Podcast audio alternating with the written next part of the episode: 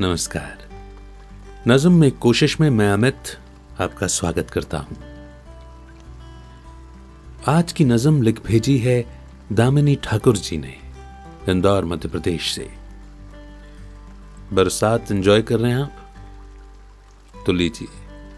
आज की नज्म यानी कि पोइट्री का टाइटल भी है, बरसात। जरा सुनिए तो। ये आसमां से पानी बरसा है, या फिर किसी बिरहन का दिल रोया है। धरा की प्यास बुझी है या कि फिर किसी ने प्यार अपना खोया है। ये धरा के अंबर के मिलन की खुशबू है, या हवाओं ने इत्र जमी में बोया है। बहकी लगती हैं पत्तियाँ हर शाख की।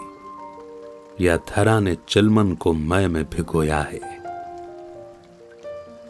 कर तरु का आलिंगन, लताएँ भी हर्षाई किसी ने शायद मोतियों को पिरोया है। किसी को पिया मिलन की आस जगी।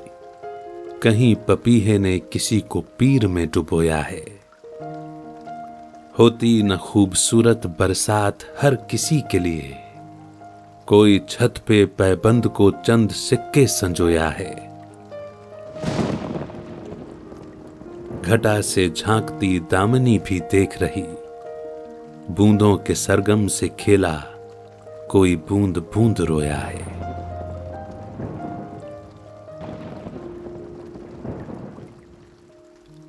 उम्मीद करता हूँ कि दामिनी ठाकुर जी की लिखी बरसात आपको पसंद आई होगी।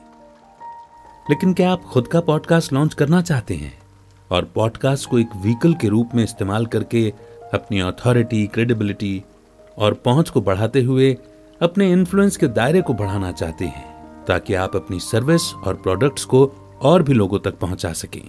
तो डिस्क्रिप्शन में दिए हुए फ्री वेबिनार के लिंक पर क्लिक करें और समझें कि पॉडकास्ट आपकी कैसे हेल्प कर सकता है।